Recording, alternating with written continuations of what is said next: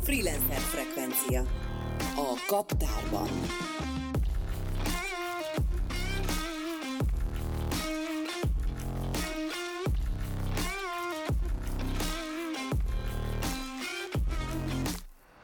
A mai vendégem Barca Zsófia, a Synthesia Medical Communications alapító tulajdonosa. Szia Zsófi, üdvözöllek a műsorban. Szia, sziasztok, üdvözlök mindenkit. Synthesia Medical Communications, már maga az, hogy Medical Communications, e- erről, erről beszélj egy picit, mert hogy, hogy ez, ez így micsoda? Igen, köszönöm a kérdést. Ez főleg Magyarországon némi magyarázatot igényel. Orvosi kommunikáció alatt általában az emberek azt értik elsőre, hogy a beteggel való kommunikáció, tehát beteg-orvos közötti kommunikáció. Nem erről van szó, orvosi tartalmak készítéséről van szó különböző célokból, különböző ügyfeleknek, tehát elsősorban gyógyszercégeknek, vagy belső cégen belüli kommunikáció, vagy pedig a tudományos világ az orvosok felé való információközlés, publikáció céljából. Tehát tulajdonképpen úgy kell elképzelni, mint egy újságírást, csak mindig orvosi témában történik. Értelek, köszönöm. E, abban megállapodhatunk, hogy ez egy eléggé specifikus nis. Így van. Hogy találja ki az ember, hogy ilyennel foglalkozom, vagy ez egy aktuális piaci rés volt, vagy mi történt? Igazából nem találtam ki, hanem sodródtam. Tehát úgy alakult az én életutam, hogy engem talált meg ez a medical writing, medical communications writing, Orvosként végeztem, és orvosként dolgoztam három éven keresztül, de, de mindig bennem volt ez a nagy szerelem a nyelvek iránt, elsősorban az angol-olasz nyelv iránt, és ezért elvégeztem a szakfordító tolmácsképzést az egészségügyi szaknyelvre. Ez a kettő akkor még fordítás tolmácsolásban nyilvánult meg nálam egy évig, aztán pedig külföldről megtaláltak a medical writing munkák ajánlások alapján egy tolmács munkának köszönhetően, és akkor jöttem én arra rá, hogy létezik maga ez a tevékenység, amit hát orvosi szakszövegírásnak fordítunk magyarul, mm, szokott lenni orvosi szak, újságírás is, de, de valójában ezek nem, nem igazán fedik azt, amit a medical writing mond. Tehát tulajdonképpen ez egy tartalom kreálás, egy tartalom létrehozás orvosi témában, elsősorban angol nyelven, hiszen a, az orvosi a tudományos közösség nyelve az, az szinte kizárólagosan az angol mindenhol a világban. Orvosi közösség, ugye itt még mindig ott tartunk, hogy ez egy eléggé vékony réteg, akiket ki lehet úgymond szolgálni, gondolom én. Nem igazán. A valóság az az, hogy nagyon sokan küzdködnek azzal, hogy ez a szakma Magyarországon például nem létezik. Tehát orvosok, különböző pozíciókban dolgozó, egészségügyi végzettséggel rendelkező emberek gyógyszercégeknél, egészségügyi intézményekben nagyon küzdködnek azzal a publikációs kényszerrel, ami, ami jellemzi a klinikumot nem csak Magyarországon, hanem nagyon sok országban. Tehát, hogy annak ellenére, hogy valaki gyakorló orvos, vagy annak ellenére, hogy vagy éppen amiatt, hogy gyógyszercégnél dolgozik, rengeteget kell publikálnia, szöveget írnia, és nyilvánvaló módon ez egy külön, külön szakma, ez egy külön képesség, tehát ehhez más jellegű végzettség, más jellegű készségek, képességek szükségesek, mint mondjuk az orvosi gyakorlathoz.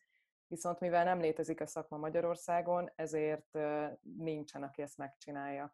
Tehát tulajdonképpen bár a piac nagyon szűknek tűnik, mint az orvosok és a tudományos közösség. Ugye ez így egy szűk piacnak tűnik, de valójában arról van szó, hogy elképesztően nagy igény van rá, és nagyon-nagyon kevés ember csinálja. Jó, hát ez érdekes, akkor, akkor ez tényleg egy, egy jó piaci is effektíve.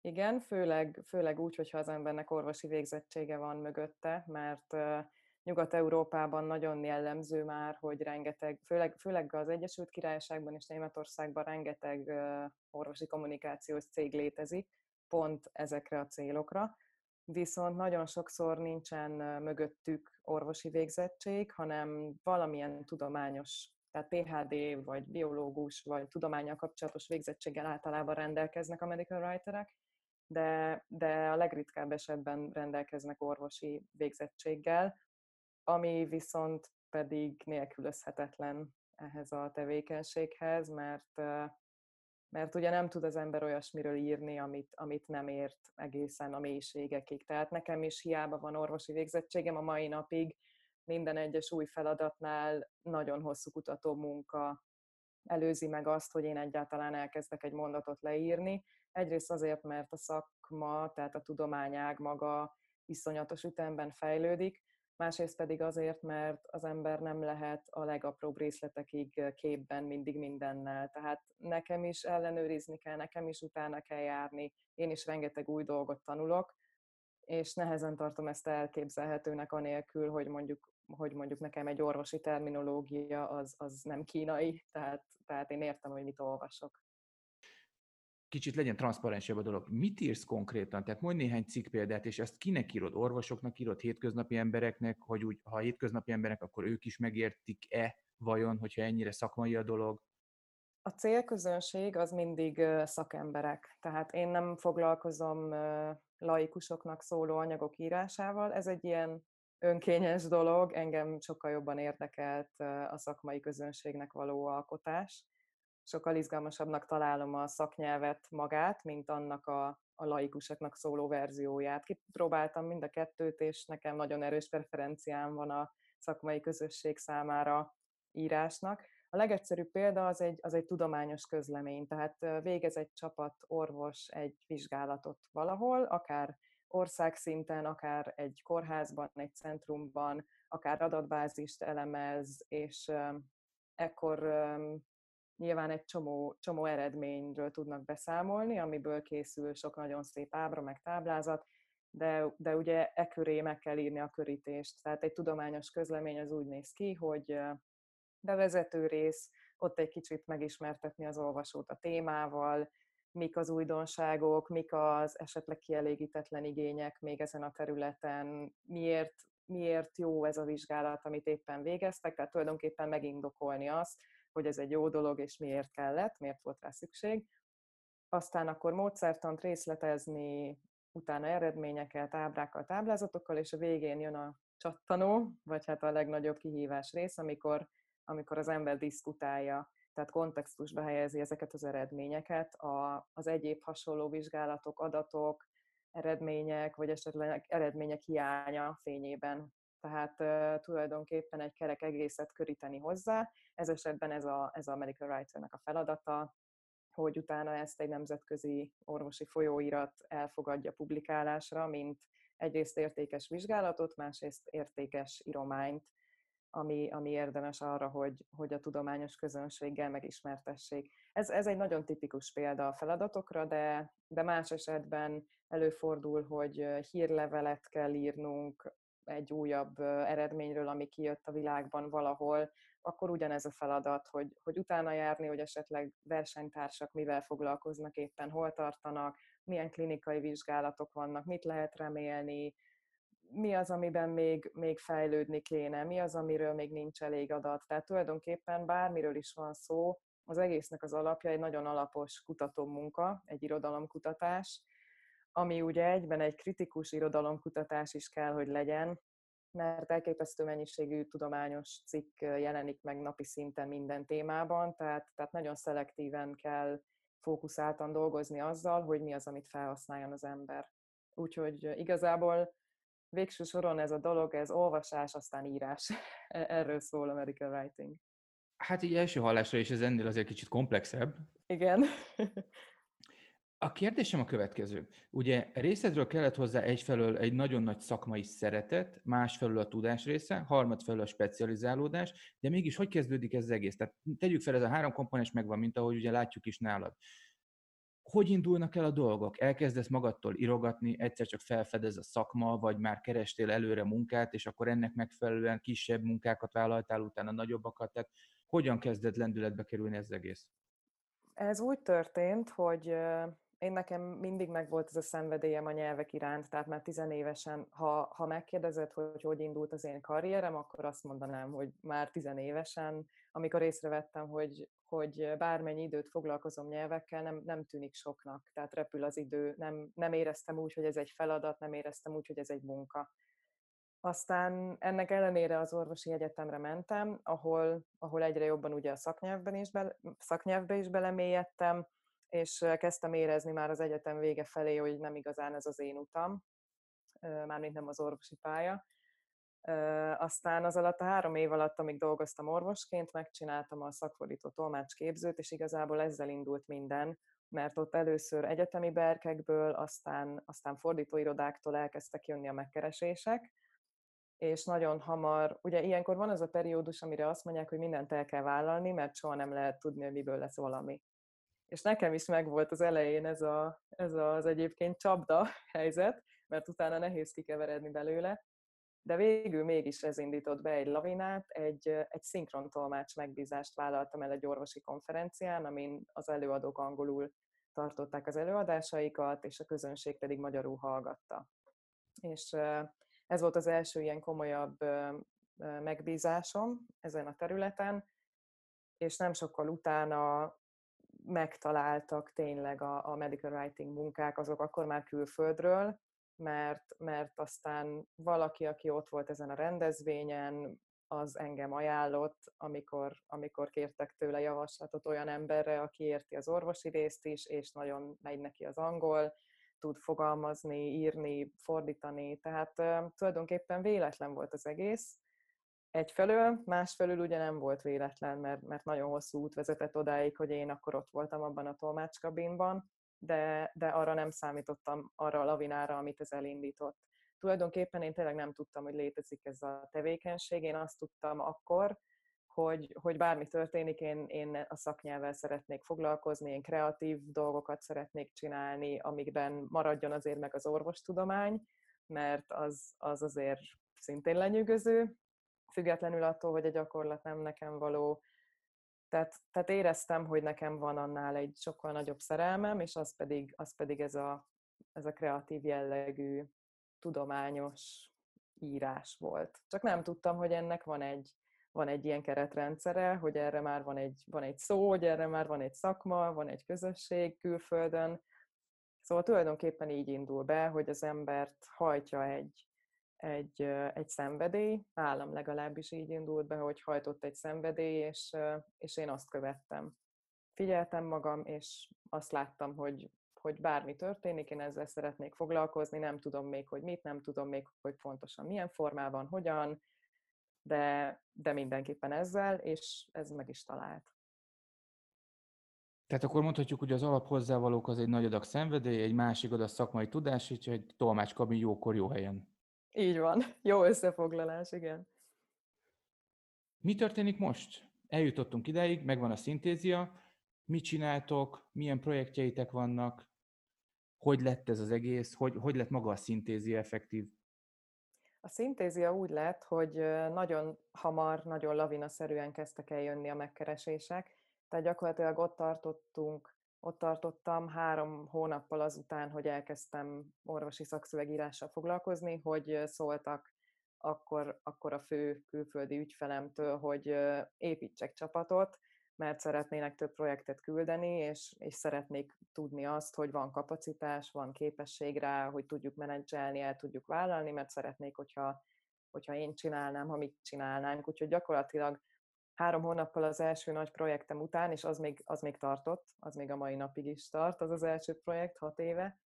Három, nap, három hónappal azután már csapatot szerveztem, és vállaltuk el sorba a következő újabb meg újabb projekteket, amik akkor igazából informá- orvosi információs portálok tartalmának a, a kezelése volt, tehát cikkek összefoglalói, kivonatai, rövid, ilyen ránézésre emészthető összefoglalásai, ezek voltak akkor a megbízásaink, illetve ugyanez klinikai vizsgálatokkal kapcsolatban, tehát információk összegyűjtése, emészthető formába hozása, e, ezekkel foglalkoztunk akkor, és, és valóban az történt, hogy lavinaszerűen jöttek egymás után a, a nagyobbnál nagyobb projektek, úgyhogy egy évre rá már, már olyan projektünk volt, amin heten dolgoztunk egy éven keresztül. Tehát ott 2000 darab cikket kellett átnéznünk, összefoglalnunk, kategorizálnunk orvosi témák, relevancia mindenféle alapján. Úgyhogy, úgyhogy hát ezt már érthető módon nem tudtam egyedül vállalni, és akkor kezdődött ez a kisebb kálvária, hogy hol találok olyan embert, aki, aki olyan szinten tud angol nyelven írni, hogy a nemzetközi közönségnek ne tűnjön föl, hogy azt nem egy angol anyanyelvű írta, és megvan mögé az orvosi háttere olyan szinten, hogy nem kell attól félni, hogy valamit félreértelmez, vagy, vagy, vagy a feje tetejére áll az egész szöveg. Szóval az, az nem volt egy egyszerű dolog. Most azt tudom mondani, hogy a jelenlegi csapat nagyon ügyes, tehát, tehát nagyon sok mindent rá tudok bízni a, a kollégáimra, de, de nagyon nem volt egyszerű, mert ugye milyen úton indul el az ember, mi a fontosabb az angol vagy az orvosi háttér, akkor van az az időszak, amikor kísérletezik az ember, hogy hát meg tudom én tanítani azokat az orvosi dolgokat, amik fontosak, és végül aztán arra jut, hogy egyik sem fontosabb, hanem mindkettő nélkülözhetetlen. Tehát csak is és kizárólag olyan emberrel tudok együtt dolgozni, aki, aki mániákus volt a nyelvekben, ezért az átlagosnál és még az átlag fölöttinél is sokkal magasabb szinten tud nagyon szépen fogalmazni angolul, és orvos mellé. Tehát ez egy nagyon szűk keresztmetszet. Tehát akkor igen, ezt akartam mondani, hogy szűk keresztmetszetnél nálad a toborzást lehetett akkor megemlíteni ezen az úton. Így van, így van, az volt a legnagyobb nehézség. És csak úgy a kíváncsiság kielégítése véget, hol lehet találni ilyen embert? Hát az a vicc az egészben, hogy, hogy az igazán jó emberek engem találtak meg, nem pedig én őket. Tehát elterjedt a híre ennek először az én, ahol én végeztem a Pécsi Orvosi Egyetemen, elterjedt ennek a híre, hogy van valaki, aki ezzel foglalkozik, és onnan többen maguktól kerestek meg engem, hogy, hogy érdekli őket ez a dolog. Másrészt nagy szerencsém volt, mert a, az egyik testvérem szintén orvosként végzett, és szintén nagyon magas szinten tud angolul írni, beszélni, mindent, úgyhogy ő az egyik legnagyobb segítségem. Azon kívül pedig volt, hogy feladtam hirdetést, volt, hogy megbíztam fejvadászt, vagy hát egy ilyen HR szakembert, hogy próbáljon nekem keresni kollégákat. Hát ez így kisebb-nagyobb sikerrel működött, de így, így hat év távlatából azért most már kiderült, hogy ki az, aki igazán értékes, ki az, akivel tudok tovább menni, tovább haladni. Szerintem ez egy állandó küzdelem, és az is marad mindig. Tehát egy ennyire nagyon speciális szakterületen mindig probléma lesz az, hogy, hogy új ember találjak, viszont, viszont azok, akik vannak, ők most nagyon nagy segítséget jelentenek, úgyhogy nem panaszkodom. Visszacsatlakozva az előző kérdésemre, hol tart most a szintézia? Nagyobb projektek, hova sorolnátok magatokat a piacon, egyáltalán van-e konkurenciátok? Magyarországon nincsen konkurenciánk. Hát Nyugat-Európában, ahogy mondtam, van nagyon sok hasonló cég. Ők azért nem nagyon konkurencia, úgy vettem észre, mert nincs mögöttük orvosi végzettség nagyon sok esetben.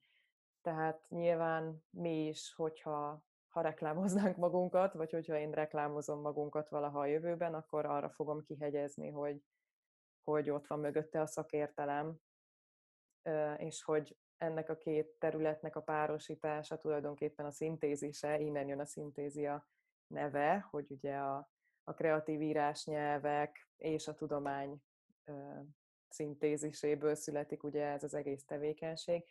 Tehát ez, ez az egész dolog tényleg nagyon leszűkíti azt, hogy ki az, aki tud vele egyáltalán foglalkozni, és ki az, aki jó benne. Úgyhogy Magyarországon most ébredezik igazából ez a szakma, aminek az az eredménye, amit az elején is említettem, hogy egyre nagyobb igény van rá. Nem tudunk mindent elvállalni, de szerencsére abban a luxus pozícióban vagyunk egyelőre, hogy, hogy válogathatunk. Szóval, szóval nincsen, nincsen konkrét stratégia, igazából most ez úgy megy, hogy ami érdekesebb projektnek tűnik, amihez kedvünk van éppen, azt elvállaljuk, ami pedig, ami pedig nem annyira izgi, nem annyira nem olyan dolog, amiből sokat tudnánk tanulni, azt akkor nem.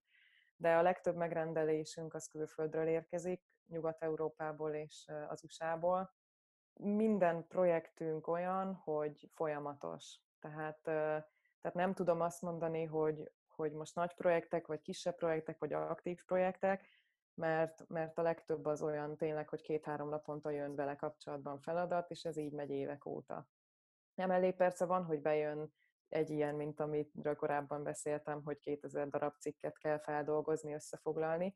Ez nyilván egy nagyon nagy projektnek minősül, amin, amin egy évet dolgozunk heten, de, de a legtöbb projektünkre az jellemző, hogy, hogy egyszer elkezdtük csinálni, és azóta is folyamatosan mi csináljuk az adott ügyfélnek, hogyha igénye van éppen egy hírlevélre, vagy egy tudományos cikkre, vagy egy publikációs összefoglalóra, akkor, akkor minket keres.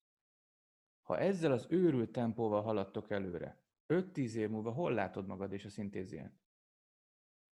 Erre azt szoktam mondani, hogy ha 5-10 év múlva ugyanitt tartunk, akkor én boldog vagyok, mert igazából ez egy olyan állapot most számomra, amiben nagyon jó egyensúlya van a munkának és a magánéletnek és a szabadidőnek, pihenésnek. Tehát nem, nem mondhatnám azt, hogy, hogy túlzottan megterhelő ezt az egészet ilyen formában görgetni. Ugyanakkor az okosok azt mondják, hogy az a cég, amelyik nem növekszik, az visszafele fejlődik, és én ezt maximálisan el is hiszem, viszont, viszont jelenleg nem, nincsenek növekedési terveim. Tehát tudom, hogy ebben az egész dologban nagyon nagy perspektíva van, nagyon sokan mondják, hogy nagyon nagy perspektíva van, és egyébként tényleg látható is abból, hogy mekkora az igény erre a tevékenységre, de én elsősorban szakmai ember vagyok, és nem szeretnék egyelőre abba az irányba elmenni, amikor többet kell azzal foglalkoznom, hogy a cégemet menedzseljem és a csapatomat menedzseljem, mint magával a, a szakma, szakmai tevékenységgel. Úgyhogy egyelőre nem érzem az affinitást ahhoz, hogy növekedjek, hogy bővüljek, hogy 5-10 év múlva már 50 emberem legyen. Lehet, hogy ebben az is szerepet játszik, hogy nagyon-nagyon nehéz embert találni erre a munkára, tehát nem látom igazából reális esélyét annak, hogy, hogy ez a dolog egy 50 vagy 100 fős cégre növekedjen legalábbis anélkül biztos nem, hogy elképesztő sok munkát kellene nekem abba fektetnem most, hogy megtaláljam a megfelelő embereket. Úgyhogy ha valamit szeretnék, hogy, hogy ha valamiben szeretnék fejlődni én magam 5-10 éven belül, az mindenképpen az, hogy tervezhetőbbé tegyen valahogy ezt az egészet, mert az egy dolog, hogy folyamatos projekteken dolgozunk, és folyamatos megbízásaink vannak, de, de maguk a feladatok nagyon rapszodikusan tudnak jönni. Tehát teljesen kiszámíthatatlan, teljesen tervezhetetlen, mindig minden projekt csúszik, januárra ígérik, áprilisba érkezik meg, összecsúszik a másik hárommal, ami viszont előbb jön, de gondolom, hogy ezzel minden, minden szabadúszó, meg minden vállalkozó egyébként küzd ilyen nehézségekkel. Engem ez, ez az, ami egy kicsit zavar benne. Tehát, tehát ha lehetne lehetne egy célt így megfogalmazni 5-10 éven belőle, nekem semmiképpen nem, nem anyagi, meg, meg méretbeli céljaim lennének, hanem az lenne, hogy, hogy ez, ami most ahogyan megy, annál egy picit optimálisabban tudjon működni, és egy picit tervezhetőbb legyen. Azok az emberek, akik kíváncsiak rád élőben, vagy csak szeretnének rólad olvasni, hol tudnak veled találkozni? Milyen aktív média megjelenéseid vannak? Velem találkozni általában a kaptár közösségi irodában lehet. Hetente kétszer-háromszor biztos, hogy bent vagyok. Nagyon inspirálónak tartom az egész közeget, úgy magát a helyet is, de, de a társaságot főleg. Nekem rengeteget lendített a motiváltságomon, munkakedvemen, úgy, úgy az egész életemen az, hogy rátaláltam a kaptárra. Szóval ott, ott nagyon gyakran megfordulok, Média megjelenéseim nekem nincsenek, bevallom őszintén. Nem foglalkozom se marketing tevékenységgel, se blog írással, se semmivel. Ez is egy kicsit azért van, mert, mert engem a szakma érdekel, és azért is, amit be kell vallanom, mert nem vagyok rákényszerülve. Szóval biztos vagyok benne, hogy eljön az az idő, amikor, amikor majd nekem is neki kell állni ügyfelet keresni, amikor ez a szakma már ismertebb lesz, amikor megjelennek kompetitorok, konkurencia megjelenik, amikor, amikor kicsit eltolódik ez az egyensúly, hogy sokkal nagyobb az igény, sokkal nagyobb a kereset, mint a kínálat erre az egész medical writing dologra. És amikor majd ez eljön, akkor nyilvánvalóan kénytelen leszek én is olyan eszközökhöz nyúlni, amik, amik segítik az ügyfélszerzést, segítik a láthatóságot ebben az egész közösségben. Sajnos én nem vagyok ez az előre felkészülő típus, nem vagyok ehhez elég proaktív, én, én lereagálni tudok nagyon jól helyzeteket, és nagyon gyorsan, tehát nekem szükségem van arra a, szituációra, amikor, amikor adott valami, és, és adrenalin van, és le kell reagálni. Nekem akkor jönnek ötleteim, akkor vagyok kreatív, akkor látok meg olyan megoldásokat, amiket most ebben a kvázi kényelemben ugye nem biztos, hogy meglátnék, valószínűleg nem, mert nem, nem vagyok rá kényszerülve. Úgyhogy, úgyhogy ugyanebből kifolyólag nem nagyon foglalkozom semmiféle marketing tevékenységgel. A cég számára igazából van egy honlapunk, de, de nem igazán foglalkozom a, a folyamatos tartalom készítéssel. Valószínűleg azért is, mert maga a munkám is tartalomkészítés, tehát, tehát amellé még nincsen energiám már ezzel foglalkozni. De, de ha eljön az a, az a pont, akkor, akkor nyilván nekem is utána kell majd járnom ennek, mert ez is egy külön szakma, hogy, hogy hogyan kell egy céget reklámozni, hogyan kell ügyfelekhez jutni. Egyelőre abban a szerencsés helyzetben vagyok, hogy, hogy még egyetlen egyszer sem kellett nekem keresnem munkát, vagy ügyfelet, vagy projektet, hanem, hanem mindig tárgyalási pozícióban voltam már az elejétől kezdve, mert, mert engem keresett meg valaki ajánlás alapján. Ha valaki most szeretné elkezdeni ezt a, ezt a fajta vállalkozói létet, mit tudná neki tanácsolni?